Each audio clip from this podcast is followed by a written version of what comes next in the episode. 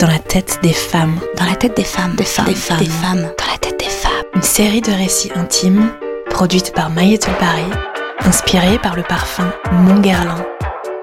Dans la tête des femmes, des femmes, des femmes. Épisode numéro 1 Mes amours fantasmés. Une histoire racontée par Daniel. Vivre dans le réel, c'est accepter ses limites.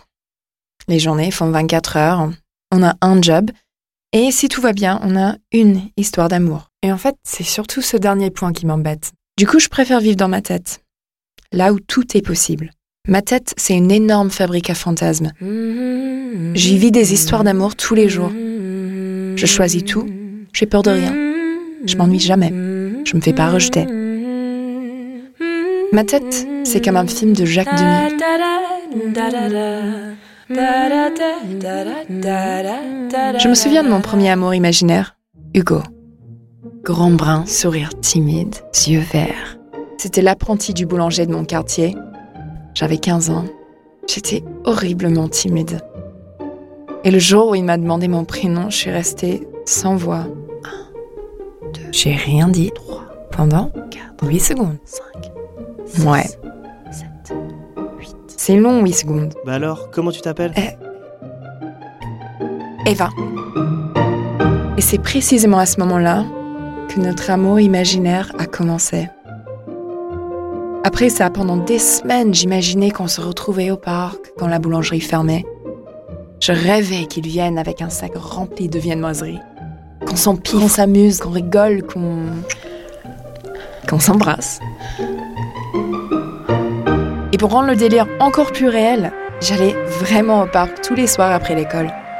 Je m'installais dans l'herbe et j'attendais. Je me disais que si je pensais à lui très très fort sans m'arrêter, il finirait par venir.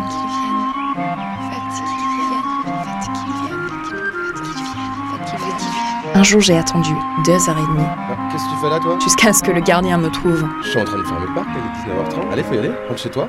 J'ai recommencé tous les soirs pendant deux mois et au bout de 57 soirs à attendre, j'ai décidé de le plaquer. Cher Hugo, j'ai écrit une lettre anonyme. Je suis désolée, mais c'est fini. Je n'en peux plus d'attendre. Et je l'ai envoyé à la boulangerie.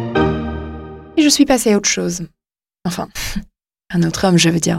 Thomas, mon prof de philo. Petites lunettes, cheveux décoiffés, barbe de trois jours, une éloquence dingue, profondeur d'esprit. Il avait 36 ans, moi à peine 18. Je m'imaginais chez lui dans son salon rempli de livres, vautré dans ses bras près d'une cheminée, et il m'aurait lu Platon au creux de l'oreille.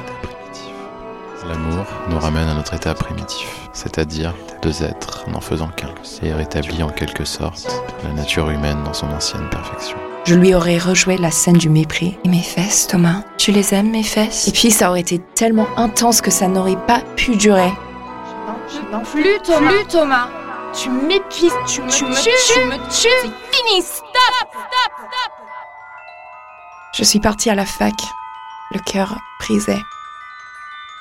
Et je me suis consolée avec Romain, Omer, Giovanni, Kevin, Sébastien, Émile, Quentin, William, Basile, Scott, Adrien, Clément. Sans jamais me déclarer à aucun d'entre eux.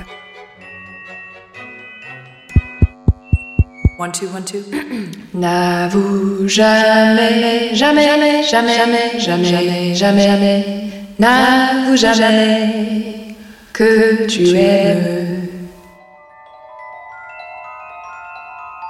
Et puis, il y a six mois, j'ai enfin osé faire le premier pas. Simplement parce que, pour la première fois, j'arrivais plus à la cacher. L'attirance débordait trop. Elle s'appelle Elena. Elle est italienne.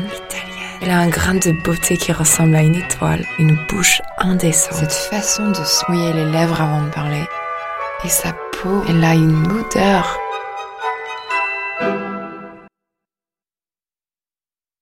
Ce podcast vous a été présenté par My Little Paris et Guerlain.